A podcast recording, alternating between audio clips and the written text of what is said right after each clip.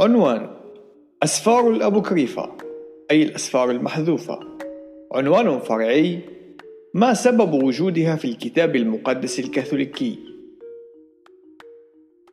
إن قمت بإلقاء نظرة على الكتاب المقدس المتداول في الكنيسة الكاثوليكية أو في عدد من الكنائس الأرثوذكسية مثل الكنيسة الروسية أو القبطية أو في نسخة قديمة من إصدار الملك جيمس للكتاب المقدس بالإنجليزية أي King James Version سوف تلاحظ وجود بعض الأسفار الإضافية مثل سفري المكابيين الأول والثاني يهوديت طوبية وسواها. وتعرف باسم الأسفار المخفية الذي هو معنى كلمة أبوكريفا أو باسم أسفار الحكمة. وقد تم إدراج هذه الأسفار في الترجمة السبعينية إلا أنها وبخلاف بقية الأسفار قد كتبت باليونانية. ولم تتم ترجمتها من العهد القديم العبري وتحتوي على كتابات بأسلوب تاريخي شعري وكتابات حكمة تعود إلى الفترة التي تفصل بين كتابة العهد القديم والعهد الجديد والتي تقدر بحدود 400 سنة. في الجزء الأول من تاريخ الكنيسة لا نجد أي شخص قد اعتبر أن هذه الكتب هي جزء من الكتاب المقدس.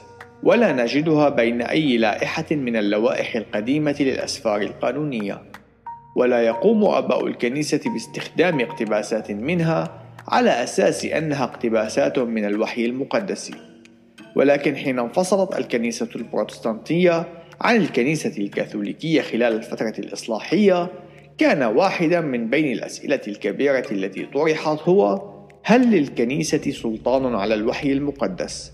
هذا يعني هل الكنيسة هي من تقرر ما هو الوحي المقدس وكذلك تقرر كيفية تفسيره؟ أم أن الوحي المقدس هو من يمتلك سلطانا على الكنيسة؟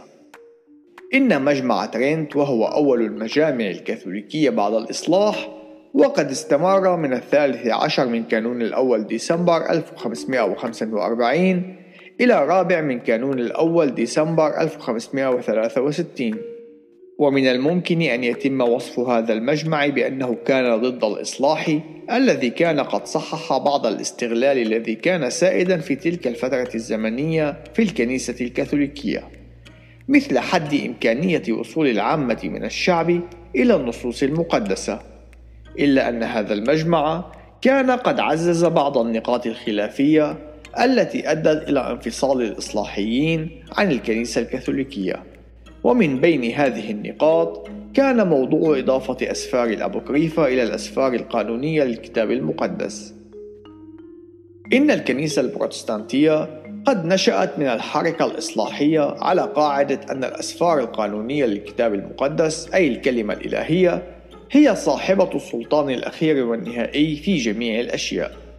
إن أسفار الأبوكريفة وعلى خلاف الأسفار المنحولة التي تم إنشاؤها بعد العهد الجديد ليست أسفارا هرطوقية بل هي تقدم لنا معلومات قيمة عن اليهودية بين زمن العهدين وهي الفترة التي امتدت إلى 400 سنة.